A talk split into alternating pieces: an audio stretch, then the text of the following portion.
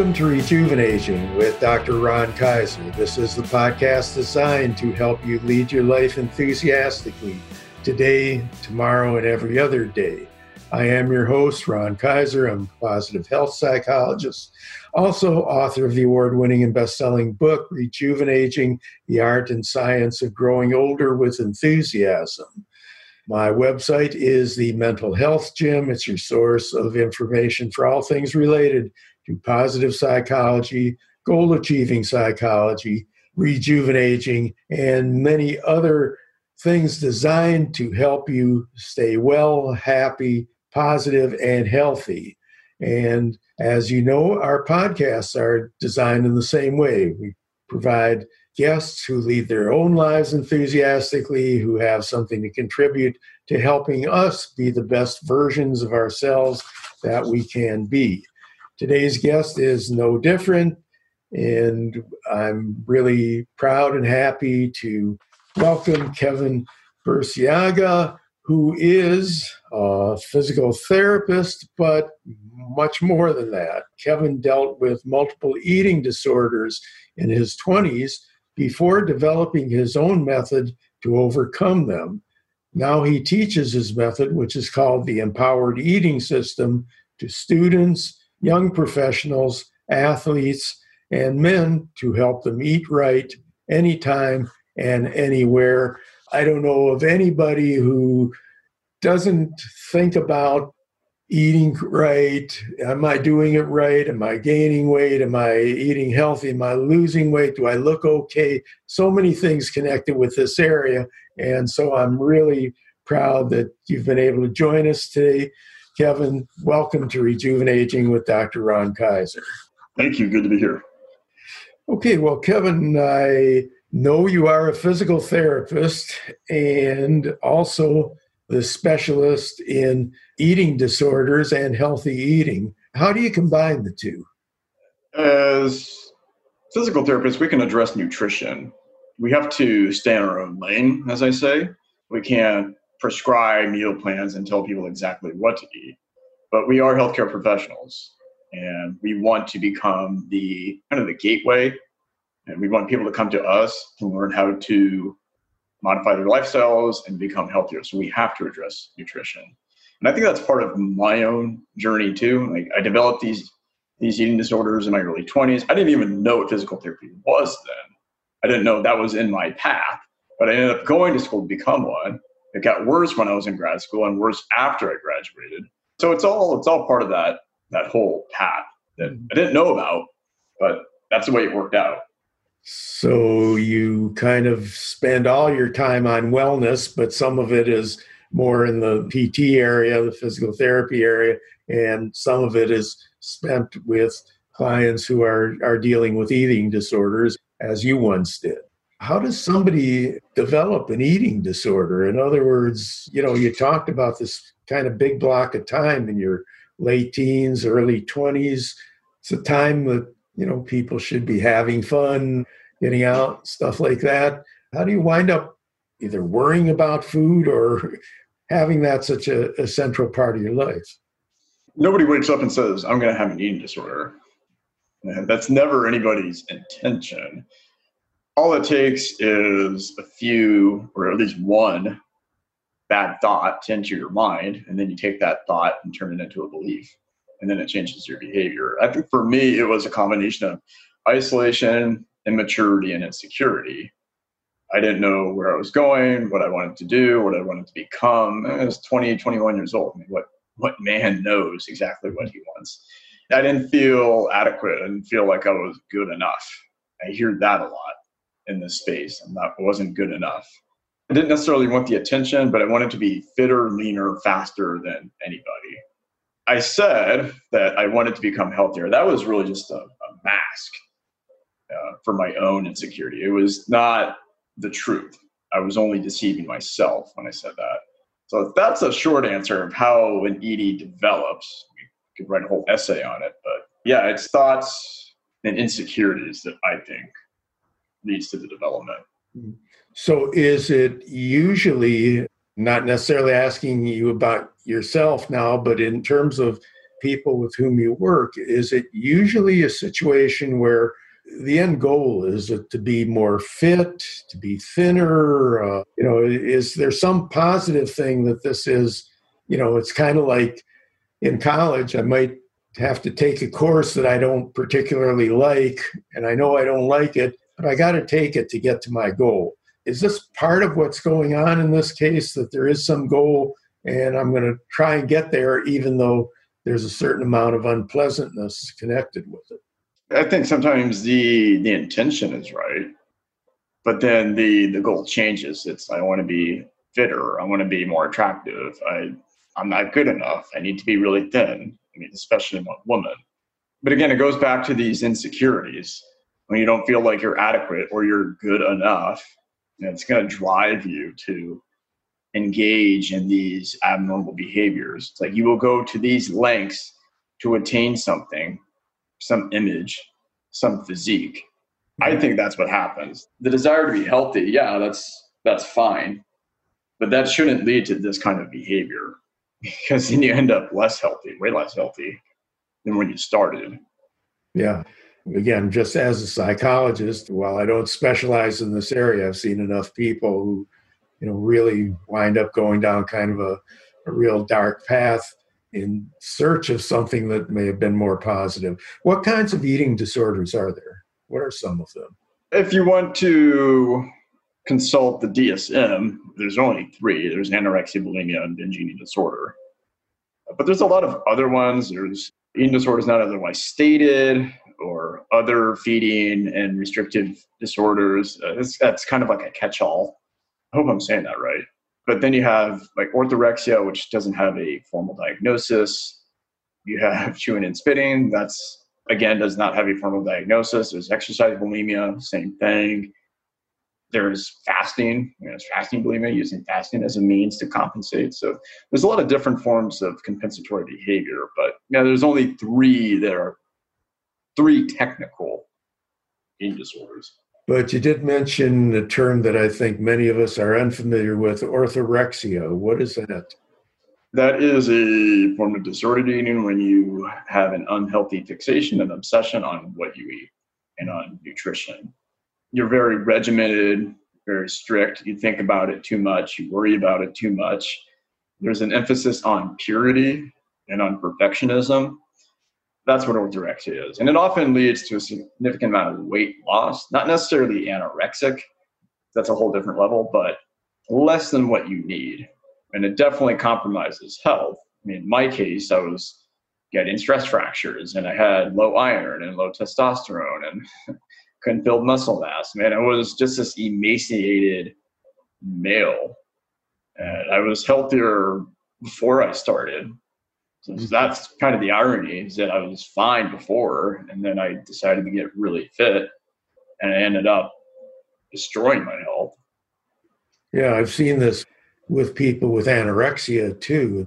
Just the notion of if you follow it along long enough, it can become a really life threatening kind of thing that has to be dealt with in a hospital. So that, you know, almost anybody is healthier before they go down down that path, even though they may have insecurities and, and complaints. How did you happen to uh, interrupt that process for yourself?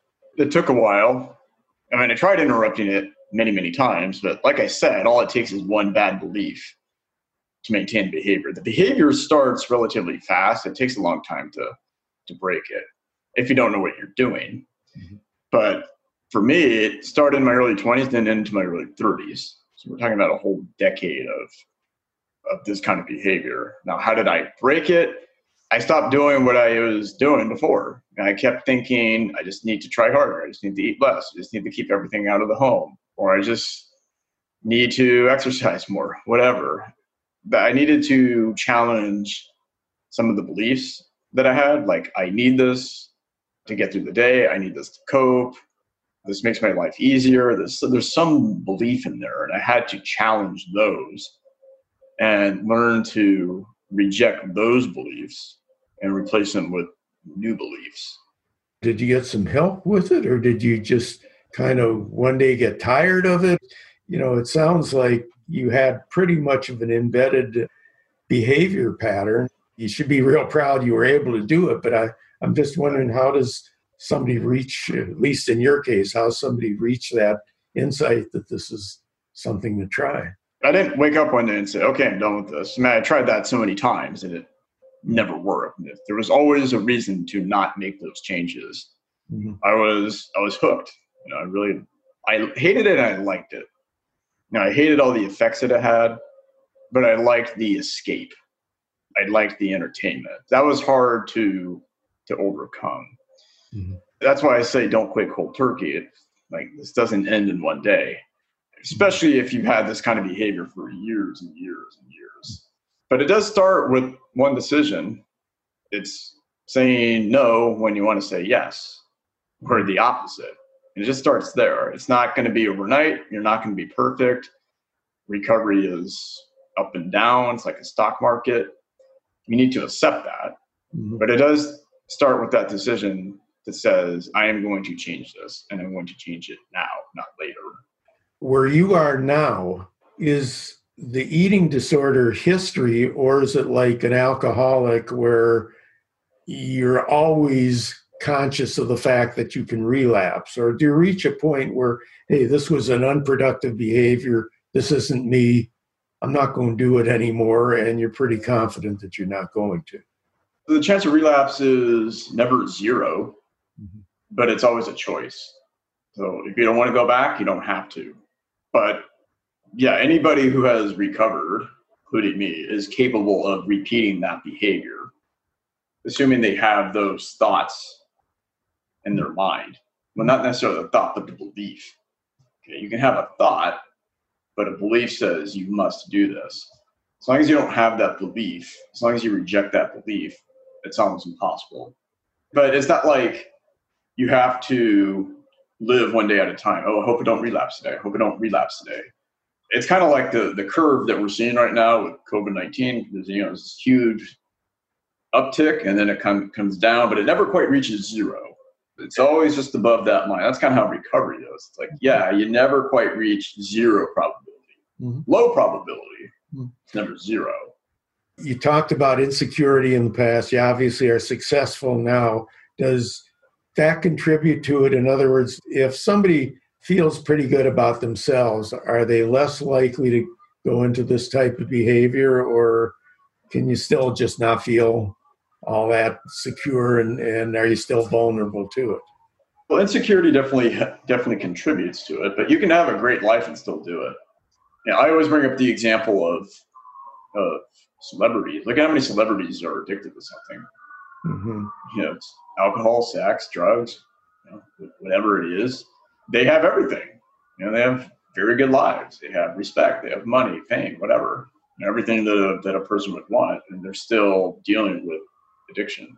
So you can you can feel good about yourself. You can feel good about your life, but as long as you have that habit and you don't challenge it, it can still still affect your life. Like for me, it started at 21, but it kept going at 28, 29. Despite everything else that was going on in my life, my life had improved. I was older. I was more mature. I wasn't isolated anymore. I still had that habit. Yeah. Until I confronted it, which is never comfortable. You know, it just it was there. Just like with the celebrities, you can have external success, but if you're not experiencing it in, internally, then then you're vulnerable. Yeah, you're always going to be vulnerable, and so zero, like I said, zero probability. That's not realistic, but you can minimize that risk. And as long as you have the right beliefs, the chances are very low. You shouldn't worry about it any more than you worry about you know, getting a rare form of cancer. It's like, can you get it? Sure. What are the chances? Mm, not very much. You can move on with your day. You don't have to think, oh, today is day 904 of my recovery. I hope it doesn't end here. That you know, that's not a good way to live. Yeah, so that should be encouraging for people to recognize that that it's something that you can essentially beat, even though there's still that little chance. But essentially, it's not like you have to go through avoiding, uh, you know, eating and things of that nature, or thinking about it every meal and and so on. That once once you've got it pretty well controlled, it's, it can stay pretty well controlled. It can be a success story. Historically, uh, among my patients, I've known considerably more women than men who have had eating disorders. Is that kind of the way it breaks, or am I getting kind of a distorted population? Yeah, I don't, I don't have exact percentages. Nobody does. You know, it's, it's hard to hard to quantify. You know, they don't put that on the census. Have you had an eating disorder? Yes or no? And it'd be great if we had that kind of data, but you know, privacy. Yes, it does tend to afflict women more than men. I have several ideas why, but yes, but it's not exclusive to women. Okay, so as I mentioned in the introduction, you've developed the empowered eating system. What is the empowered eating system? That is the result of all of my struggle and all of my failures and all of my faulty attempts to recover. That's really what that is. Like, don't do this, do this. You know, here's what works, here's what doesn't. Here are the beliefs that you have, here are the beliefs that you need to adopt. It's a three month program. They work with me on Zoom. They also have they also communicate with me privately. They have some online modules. Yeah, it's a it's a three month journey to get from where they are now to where they want to be. What is that? They want to eat right all day, every day. Mm-hmm. You know, they don't want to have these behaviors. They certainly don't want the effects of these behaviors. So we start with week one. We talk about okay, what are these beliefs that are driving the behavior? They don't happen in a vacuum. You're not a rat you're not a reptile, even though you have a reptilian part of your brain. You know, we always have consciousness. We choose what we do. So that's where we start. And then towards the end, we talk about diet, what you eat, sustainable weight loss, all of that. So it's kind of both the belief system and the practical what choices you make in terms of foods. Am I hearing correctly? Yeah, I give them some basic principles to to go by. No meal plans. I don't say, oh, should you do keto? You do South Beach. You should do vegan. No, I don't care. I don't care what diet they choose. Mm-hmm. As long as they feel like they are in control and they're making choices that make them healthier and empower them, hence the name. Okay, so it's not a not a calorie counting kind of uh, no. diet kind of. in fact, I would prefer they get away from that. I mean, that's one of the behaviors they adopted. So it's like, let's move away from those kind of behaviors. That's my goal. Let's stop doing this over time and then let's adopt these new behaviors. What about just, you know, regular people who don't have an eating disorder, but you know, I mean, there, there's a significant obesity epidemic in the country. There are obviously too many people in the other category where where they're dangerously underweight and so on. Is there some kind of general guideline that regular person who doesn't have something pathological going on in that area that wants to make sure, hey, you know, 10 years from now or 20 years from now, I want to still be healthy. What, mm. what you, are there some general principles you recommend to them? I would say eat simple foods and eat when you're hungry don't eat when you're not. It sounds so simple, but are you repeating that day in, day out? I suspect that's very true. I mean, I, I know uh, in my office, for example, we occasionally, when someone would come back from vacation or something like that, they'd bring treats and be in, in this area. And I, I remember at one point, if I saw it there, I, I figured I better take something, even if I'm not hungry, because it may not be there when I come back. And yeah once I started tuning into the fact that, hey, if, if I'm not hungry, how do I know I'm going to be hungry later? So why take it? That you know, if you just kind of tune into, are you hungry? That should be a pretty oh. good guideline as opposed to, geez, is it available? Just keep in mind that our brains are hardwired for scarcity. I mean, we live in a really abnormal time in human history. So if humans are what, 100,000 years old, we live in the last minute of a 24 hour day. There's a grocery store that's 24 7, quarter of a mile from here. Okay, that's not normal in the course of history. You know, we had to hunt and deal with hunger until we found food. And now we don't, but we still have that mentality. So yeah, so somebody brings in, I don't know, grandma's chocolate chip cookies our brains think, oh, I'm never going to have another chance to have these, even though you could go get cookies whenever you want. They have an app to deliver it to your door. You can literally have cookies delivered to your door now. But our brains, our our natural inclination is to think, oh, I'll never have this. Get it while it lasts. You know, we're still operating on this old operating system. That's an example of a faulty belief. I need to have it because I'll never have another opportunity. The new belief is food is everywhere. I can have it whenever I want. It's not hard to find. Yeah, that's really terrific advice. I mean, uh, simple but terrific. I just uh, think a lot of times we get away from recognizing some of these these things that are right in front of us. Just in terms of, and I don't know if this is your area or not, but we hear about eating three meals a day or five or six small meals. I think for most people, three meals a day works. But I like to say experiment. Mm-hmm. Do what works and stop doing what doesn't work.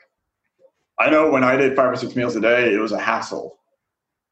You know, it's like I had to stop every three hours to have a small meal. Some people now are doing one meal a day. Okay, I don't like that because it's almost like a licensed binge. Mm-hmm. So find a medium that works for you. Some people do it well twice a day. You know, they they fast 18 hours, they eat at make noon, then they have an early dinner at six, and that's it. Okay, experiment.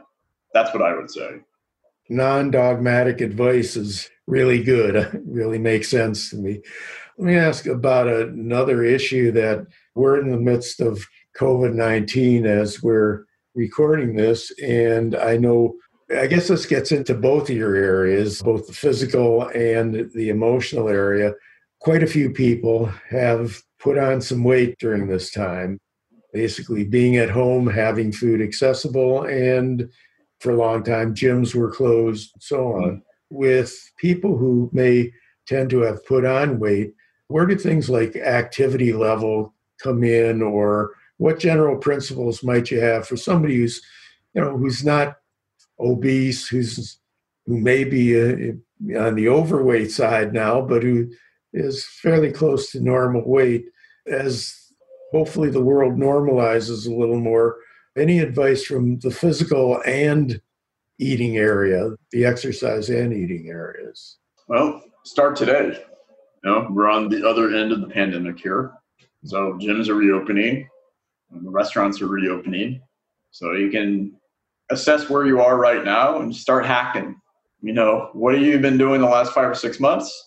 Okay, that's not working for you. So do the opposite. What can you do right now?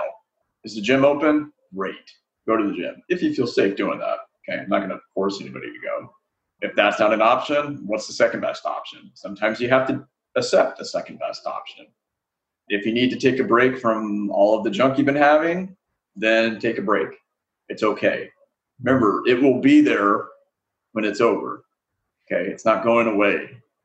And six months, I mean, six months, that seems like so long ago, but six months is not a long time. So if the last six months weren't good, make the next six months good.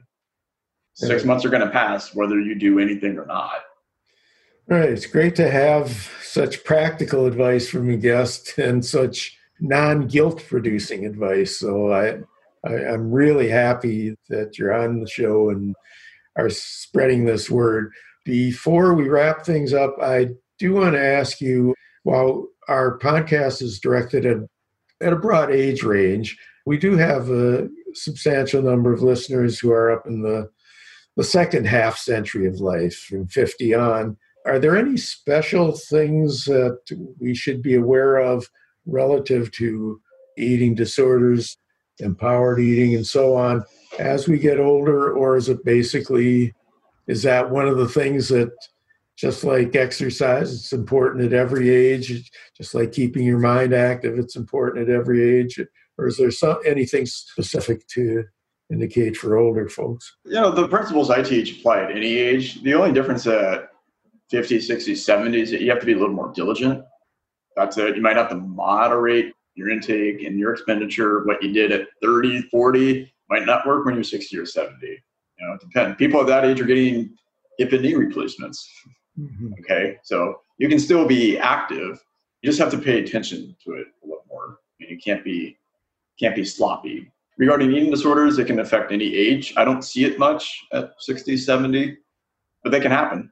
You know, like I said, the typical age is late teens, early 20s. That's when they erupt, but they can last for decades if you don't know how to deal with it. Okay, great. Well, I've learned a lot, and it's really, I think, one of the key principles, if I can, you know, count everything that you've said, is one of the key principles is that we you know, as human beings, we've got the ability to think, and that there's a lot of things that are under our control that we really shouldn't give up that control on or feel that we don't have that ability to control it. And it really kind of starts with the thinking process and then gets implemented through behaviors. And think that your model sounds like it's a really good combination of both the cognitive and the behavioral principles as well as good nutrition. So it's something that I'm sure people are interested in finding out more about. So, how do people learn about your program and how do people get in touch with you? They can uh, find me on YouTube, Kevin Burciaga, and they can also go to kevinburciaga.com forward slash empowered eating and then get all the details there. We'll have this in the show notes, but Burciaga is spelled B U R C I A G A, if I'm not wrong. As I said, we'll have that in the show notes. It's been a real pleasure, and I'm really grateful that you've been on and sharing these ideas, Kevin. It's a little different than some of the stuff that we've covered in recent podcasts. So I'm glad to be able to spread the word out and I know that there are a lot of people who are interested in what you have to say. Hopefully, some are able to be in touch with the fact that they may have some issues and it's not too late to start doing things about it so that the quality of life improves and you're not constantly worrying about you know food intake and so on again it's been a, a real pleasure and i thank you for being on the Rejuvenaging podcast. Thanks for having me. So, this has been Rejuvenaging with Dr. Ron Kaiser. Our guest has been Kevin Burciaga, who has lots of things to share.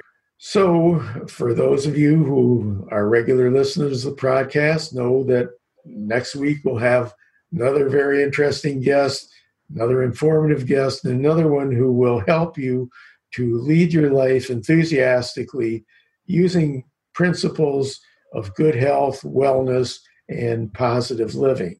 My website is the Mental Health Gym. I hope I'll hear from you with suggestions for future guests, as well as any questions and thoughts in the positive psychology area. I hope you'll also listen to all our podcasts download, rate, and comment upon them. If you haven't gotten a hold of Rejuvenaging, the art and science of growing older with enthusiasm, hope you'll visit Amazon and order your book. Thanks again to all of you for tuning in. Looking forward to seeing you next week. Stay safe, stay healthy, and stay positive.